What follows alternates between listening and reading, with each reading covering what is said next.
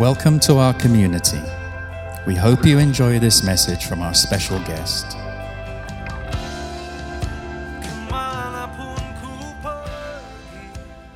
All right. Does everyone hear me? Yes. How's everyone doing? It is truly an honor to be here on this Sunday morning. I don't take it lightly, so a big thank you to Pastor Don. You are a special man, and you're a very good tennis player. Yes, you are. With brace or without a brace. But I appreciate you, and I really, it's really an honor to be here this morning. So I'm actually part of Hillsong Bali, and when Michelle told me about Become Whole Month, and we were discussing the topics and about what's going on, it is an honor to be here. So also, Jim, Michelle, thank you so much for this whole thing. So give it up for your leadership. Come up. Give it up, give it up, give it up. Before I start, I really want to say something which is really on my heart, which is this, that every Sunday we go to church. At least I go to church every Sunday. And the danger of going to church every Sunday, or the danger of anything you do every day or every week, it starts to become automatic, and we start to do things just because we do things. But I truly believe that these few moments we spend together is a moment that we can encounter Jesus. And if there's one thing that can transform our being, it's an encounter with Jesus. So before I dive into the Word, I really want to decide together with you that these few moments can change our life. I don't know with what type of story you came into church this morning and what's going on into your life, but I know that the Word of God, that Jesus Christ, can make you leave this building different than how you came in. Can make you leave this building looking different, sounding different, seeing different things differently than how you came in this morning. So let's pray. We thank you, Jesus, for this moment of worship, this moment of prayer together, the moment of we can dive into the Word and know you more. I pray, Jesus, that you will breathe upon this place and every soul in this place, that eyes may be opened and that connections can be made. In Jesus' mighty name we pray, and all of God's people said... All of God's people said, we got to scream a bit. I mean, I heard that this church is kind of like the most noisy church there is in Bali. So this needs to be manifested this morning. So if I say amen, I need to hear an amen. Amen, church. Amen. That was better. That was a bit of waving as well. I like that. This is maybe the more anointed side. I like that. Very, very good. Very, very good. All right. All right. Let's get into it. Of course, a lot of you don't know me. So I think it would be really nice if I just show a picture of my beautiful family. So at least there's some background info about me. This is me on a boat, which I do very often. No, I don't do that very often. But I was on a boat with my beautiful wife, Melissa, who has been my date for almost 20 years. And up until today, we still date. And all the married people said, amen. We got to keep dating. We got to keep the fire alive. It's not going to be automatic. These are the two outcomes of our passion. Our two boys, Rocco and Zion, 7 and 5 years old. All the parents with boys know that it's a struggle. It's tough. It's tough. There is not a day that I come home and that there's no fighting at home. And I have a few friends that have girls.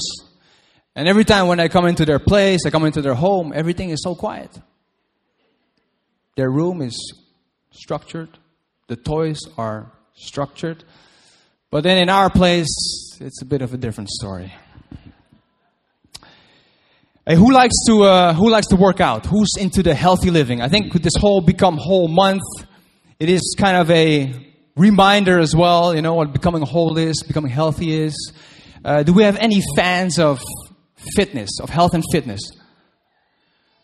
Oh, for sure, right? I count like 5 hands. Let me just ask that again. Like, who's into the healthy life? Can I just see some hands? Okay, a bit more. So maybe if I ask it like 10 times more, then we'll have more hands. But I love the healthy living, right? Not yet on the handstand level, but I love healthy living. Who likes running? Any runners here? need to pray for the spirit of running.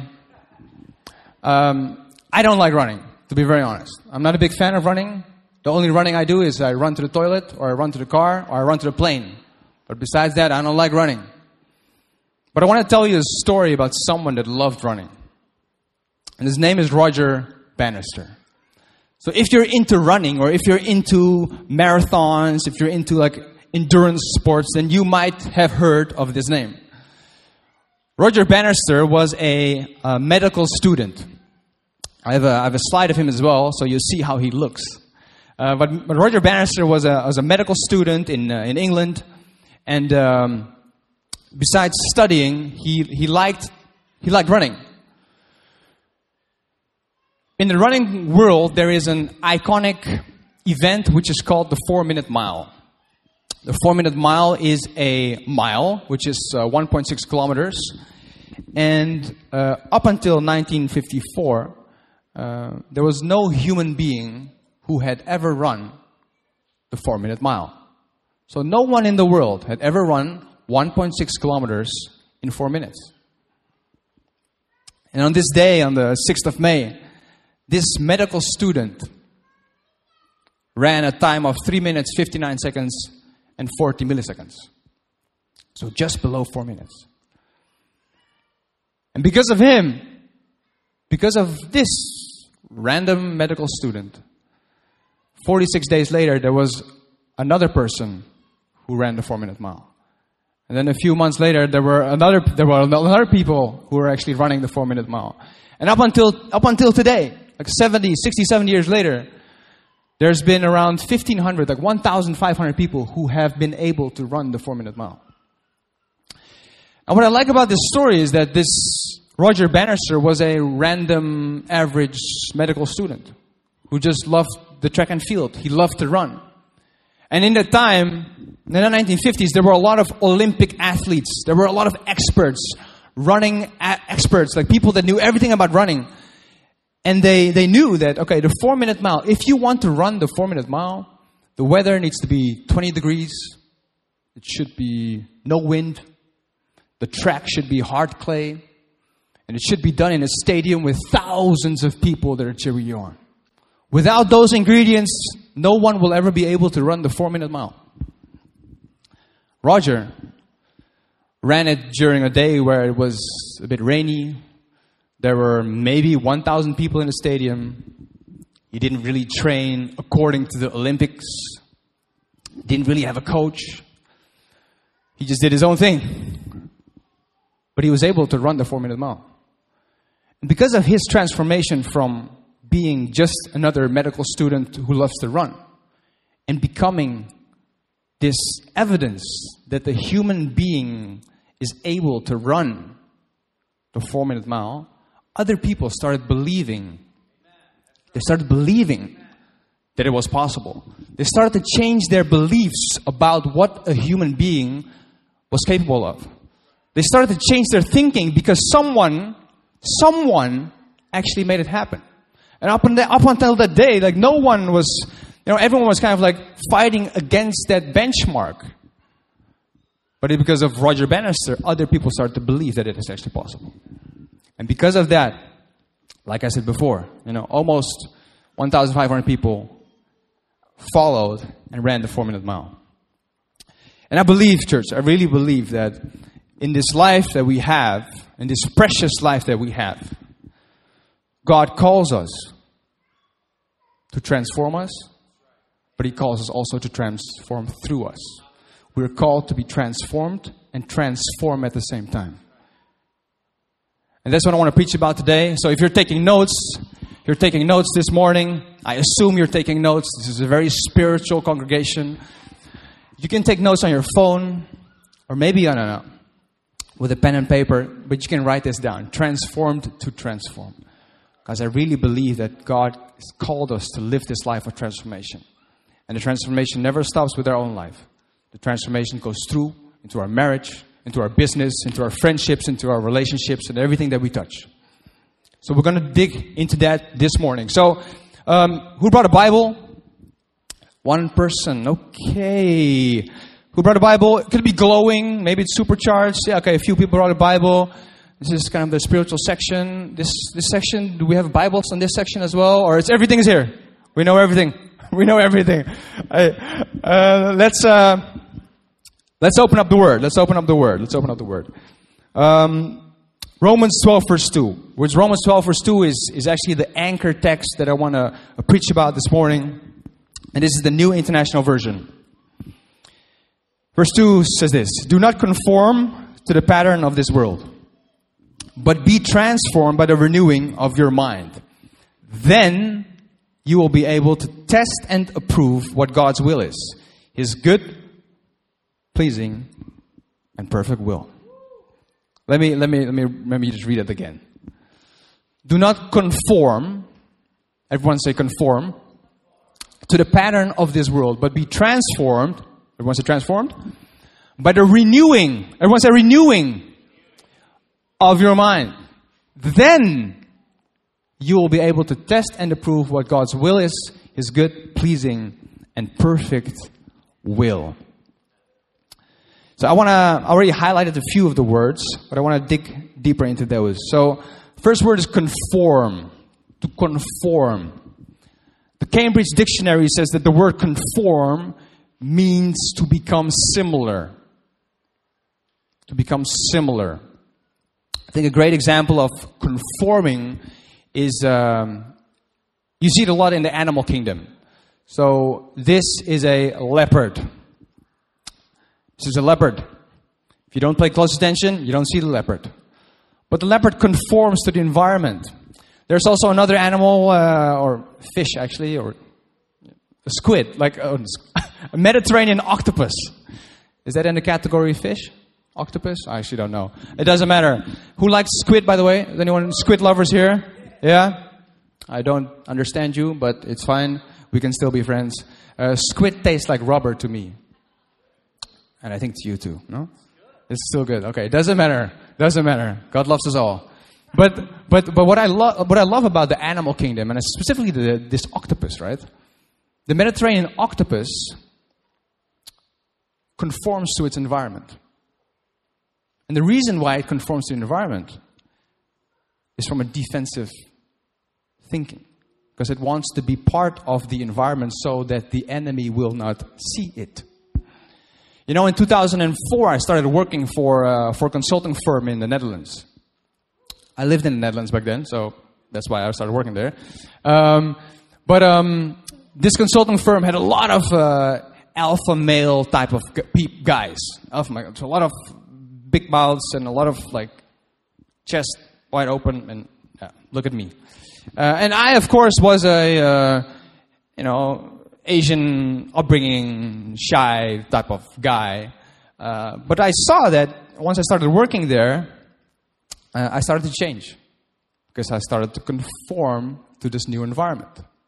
And we came at a certain point that, back then, when I came home with Mel, and Mel saw this change. Melissa, my wife, saw this change where sometimes we were discussing things and I talked to her with a kind of an not aggression, but very direct way, as if I was in the office. But it kind of resembles things that we experience on a day-to-day basis. Because the moment we get out of these doors and we go back to our lives and our office and our families and our friends, human beings like to conform to the environment. And if we don't pay attention to our behavior, then we become a leopard, we become an octopus, and we go with the patterns of this world. To conform means to be similar. Word number 2 is transform. Apostle Paul talks about be transformed. Cambridge Dictionary says that the word transform comes from the Greek metamorphosis, which means that to change completely the appearance or character of something or someone, especially so that that thing or person is improved. I like this picture of the caterpillar becoming a butterfly, because transformation. I mean, change is easy, right? To change something is easy. But Apostle Paul is talking about transformation. Apostle Paul is talking about the character. Someone's character. Someone's character is not just, oh, he doesn't do that anymore. Someone's character is his identity. Like it's deep down inside, it's being changed. Just like a caterpillar goes through different stages of transformation and eventually becomes a totally new animal, which is a butterfly. You know, I think that that change is easy, but transformation is a different story. And I want to share this story about my wife, and I. In 2001, we met up. We met and we arranged the date. Right, we're gonna go dating. So we said, okay, let's go a day to Antwerp in Belgium.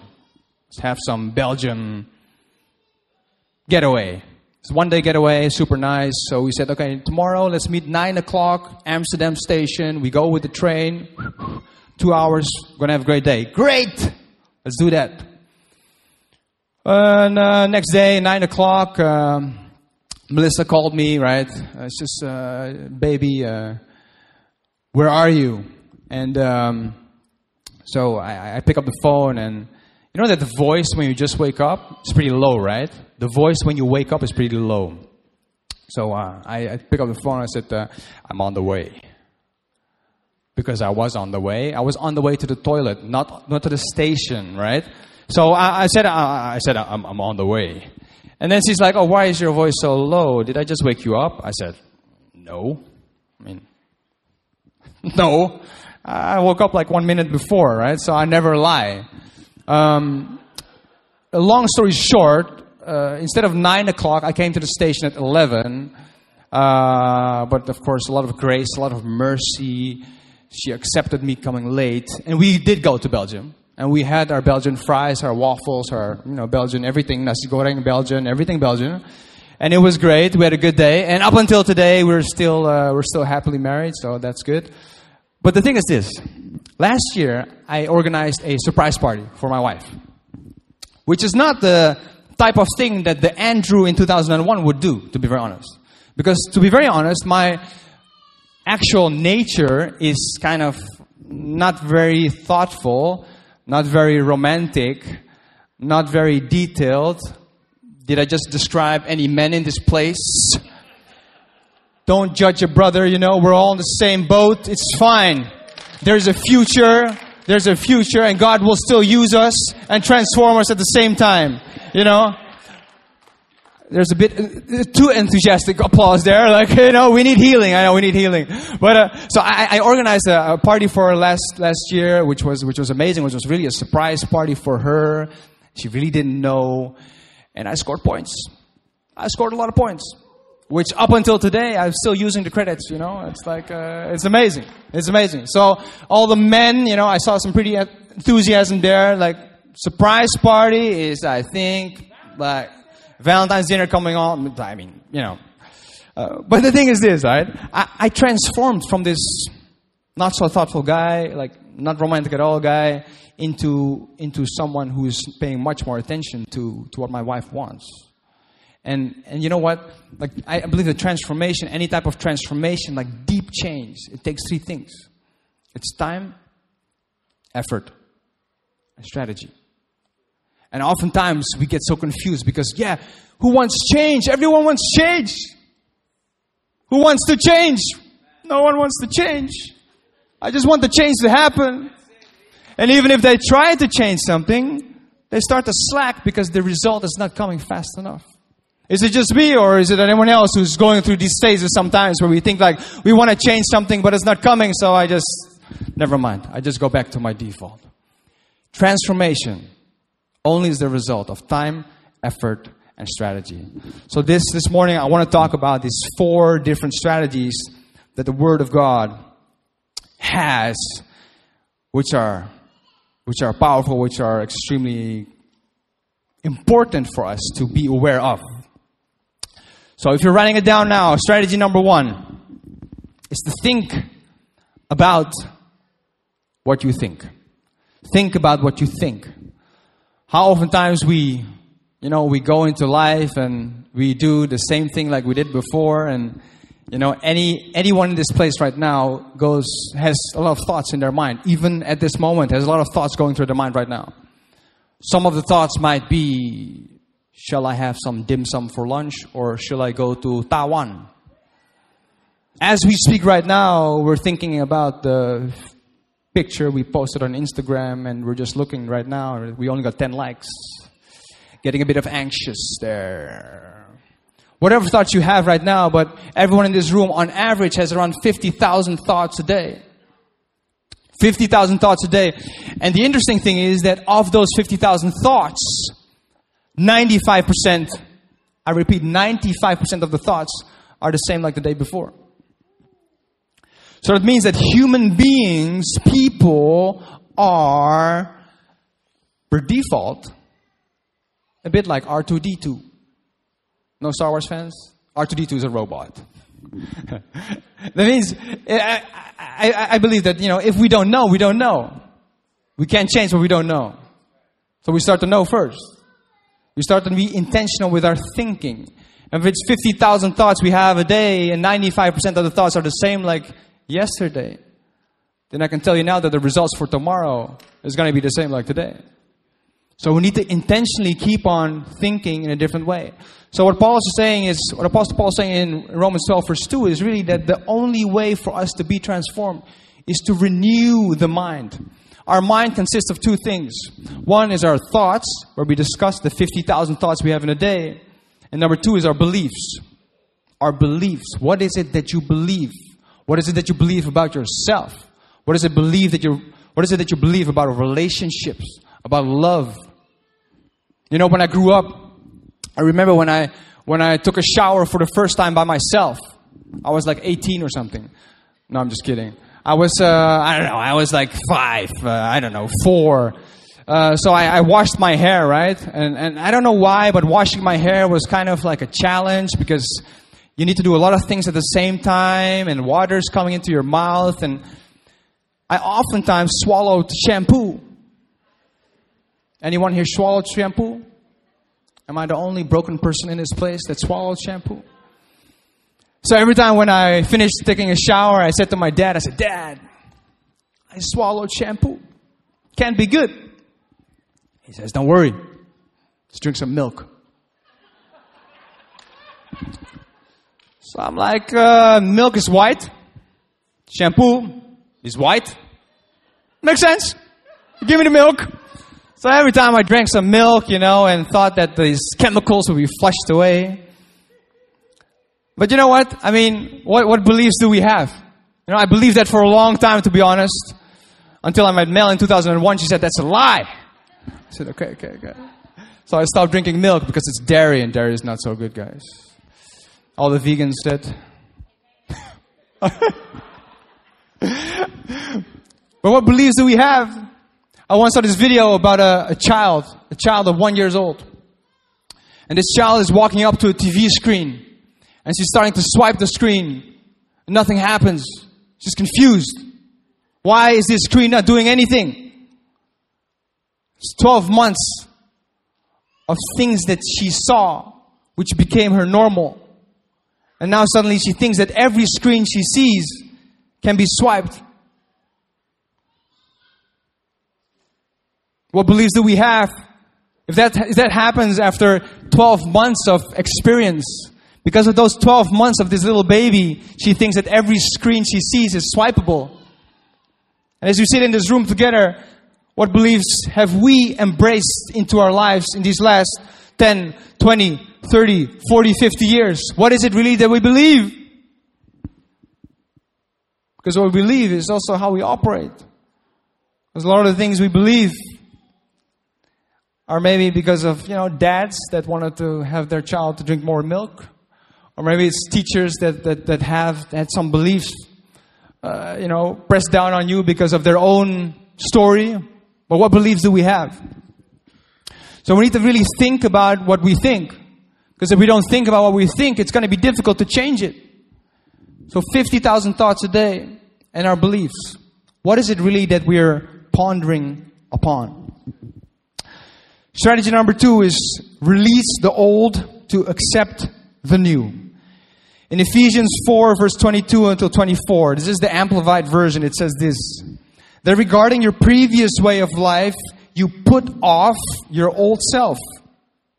Completely discard your former nature, which is being corrupted through deceitful desires, and be continually renewed in the spirit of your mind, having a fresh, untarnished mental and spiritual attitude, and put on the new self, the regenerated and renewed nature, created in God's image, God-like in the righteousness and holiness of the truth, living in a way that expresses to God your gratitude for your salvation. Releasing the old to accept the new. When we talk about habits, or we talk about like new things we want to do in our life, I think we live in a time where we're kind of like hoarders. We like to save. I mean, even if I look at myself and I look at Instagram, for example, I save so many posts. I like to like hoard so many content and information that I sometimes try. I find it difficult to let go of some older things. And the thing is this: like in John 5, the Bible talks about the healing at the pool of Bethesda. The healing at the pool of Bethesda. And at that pool of Bethesda, there's a man who's been crippled, who's been paralyzed for so long. The Bible says it's been 38 years. This man has been laying at the pool of Bethesda. And if you know the story, people at the pool of Bethesda, they had to jump in the water or touch the water to get healed. That was their belief system. You need to go to the water to be healed. And this man has been laying there for so long. He's paralyzed, doesn't have any friends. And Jesus comes up to him and he asks him, "Do you want to be made well?" This guy apparently doesn't know that it's Jesus. So the first thing he says is like, "Well, you know what? I mean, I've been here so long at the side of the pool, and you know, I don't have any friends who can bring me to the pool. And every time I'm close to the pool, other people already step in. So yeah, it's kind of like a difficult story for me. I'm kind of like a victim in this situation." And then then Jesus says this, right? So verse 5, it says this: "Now a certain man was there who had an infirmity, a weakness, 38 years. When Jesus saw him lying there and knew that he already had been in that condition a long time, he said to him, 'Do you want to be made well?' In verse 8, Jesus says, 'Rise, take up your bed and walk.' And immediately the man was made well, took up his bed and walked." What I love about this is that oftentimes we have certain belief patterns, certain things we have always taken for truth, that we need to go to the water to get the healing. If we don't go to the water, we cannot get the healing. But in this case, Jesus is showing the water is coming to the man. The water is coming to the man. The man didn't even know that it was Jesus. But Jesus says, "Just rise up, take your mat and walk." And the man was healed. The man was healed. Oftentimes we need to really let go of these old beliefs that we have, so that the new beliefs can really get planted in our being, in our thinking, and in what we do. Point number 3. Strategy number three. Is think heavenly, not earthly. Think heavenly and not earthly. Paul wrote in Colossians 3 verse 2. This is the Amplified version. "Set your mind and keep focused habitually." The word habitually comes from habits. So as a habit, set your mind and keep focused habitually on the things above, the heavenly things, not on things that are on the earth, which have only temporal value. You know, habits are something interesting, because I truly believe that our habits shape our life. Our habits shape our life. It's not what we say is going to shape our life. It's what we do is going to shape our life. I oftentimes have an argument with my 7-year-old son. I may be the only one. I'm not sure. We're going to find out. So this argument is about his clothing, his baju, his T-shirts and pants that are lying on the floor. So I tell him, I said, "Rocco, you need to pick that up and just put it back in the closet. You know, just clean it up." Yeah, I know. He says, yeah, I know. I said, that's great that you know. We agree upon that. But it's not the knowing. You need to actually pick it up.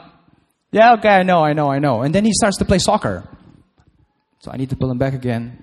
You need to pick it up. You need to do it. You need to actually act upon it.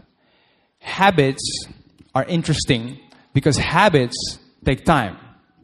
And if you have, does anyone here have a gym membership who likes to go to the gym? Any gym fans, gym sharks, gym fanatics? 3 people again. Okay, it's the same people. That's good. Some shy gym sharks, gym fans. But it's interesting when you look at gym subscriptions, right? In January, gyms are full because everyone wants to be healthy in 2020. I can tell you now, in 2021, January, the gym is going to be full. Super full. February, not so much. March, not so much. In April, it's going to be empty.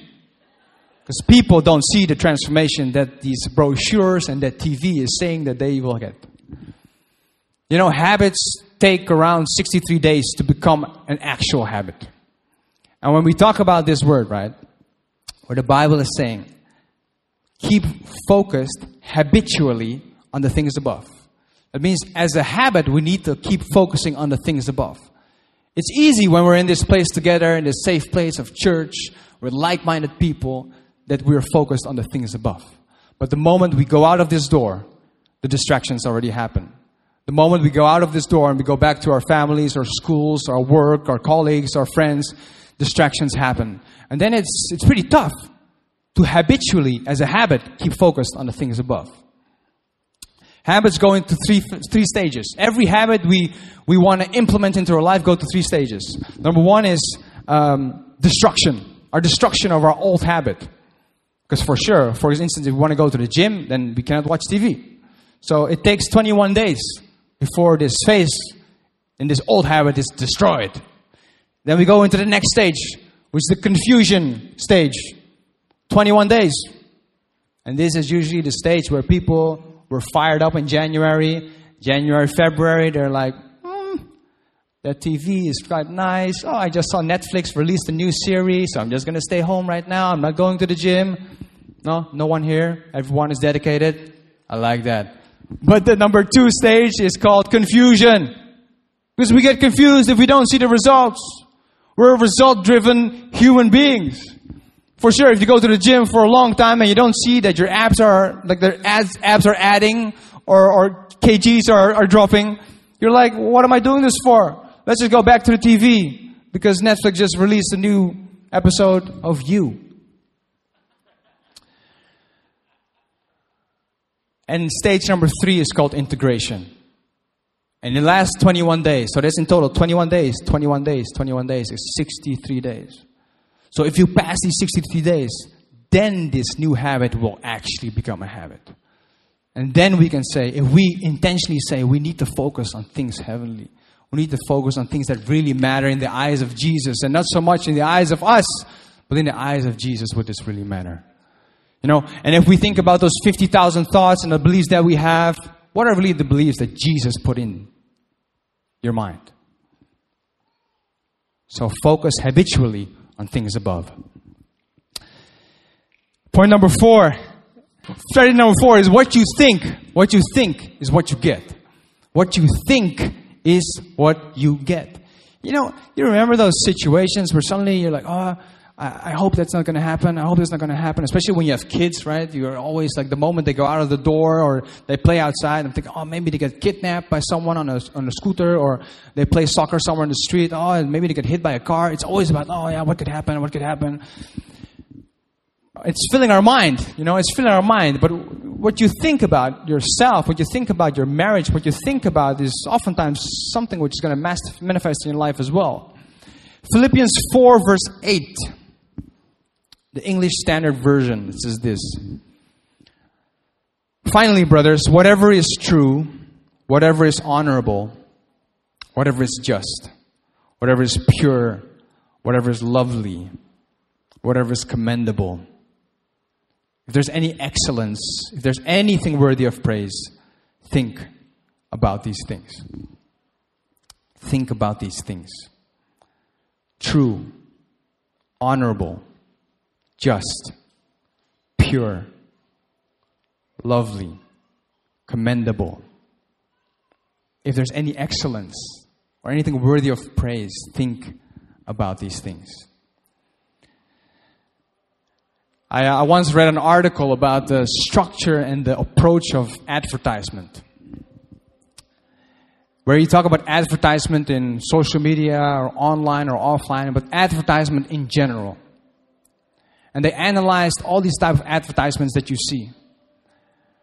And they came to the conclusion that the main message, the main belief that advertisers want to let you believe is that you are not enough. You are not enough. And because you're not enough, you need to buy this car. And because you're not enough, you need to buy this lipstick. And because you're not enough, you need to buy this clothing. And because you're not enough, you need to go to have this holiday. Because you're not enough, you need to buy this house. And it keeps on going. And it's easy if we expose our minds, expose our eyes to things we see on our feed, things we see or we talk about with our friends. And this red line is going to be, you are not enough. What we need to do is, instead of focusing on what the media is saying or what those type of creators are saying, content creators, we need to start focusing on what our creator is saying. And our creator is saying beautiful things because God's thoughts about you are from another level. You know, in Genesis 1 verse 27, it says that I created you in my own image. I created you in my own image. Exodus 14 verse 14, it says, the Lord will fight for you. You need only to be still. Isaiah 40 verse 29, it talks about, he gives strength to the weary and increases the power of the weak. Psalm 139 verse 14, it says, you are fearfully and wonderfully made. You're fearfully and wonderfully made, church. I don't know how you came in church this morning. I don't know what's going on in your life. I don't know what thoughts or beliefs are in your mind, even as we speak right now. But I know that if we are intentional with our thinking, and we really know that, you know, if we focus on these thoughts that we have on a day-to-day basis, the thoughts we have about our marriage, about our relationships, about our health, and we kind of erase what the media is saying. We're going to erase what all these advertisements are saying, that you are not enough. And we start to occupy and transform our mind that you are fearfully and wonderfully made. And you are made in God's image. What if, church, is that we start to embrace these thoughts. We're going to live differently. We're going to sound differently. We're going to treat our husbands and wives and our children and our friends differently. Because once we transform internally, we can transform externally as well. And I really believe that God called us to not just be transformed, but to transform through us as well.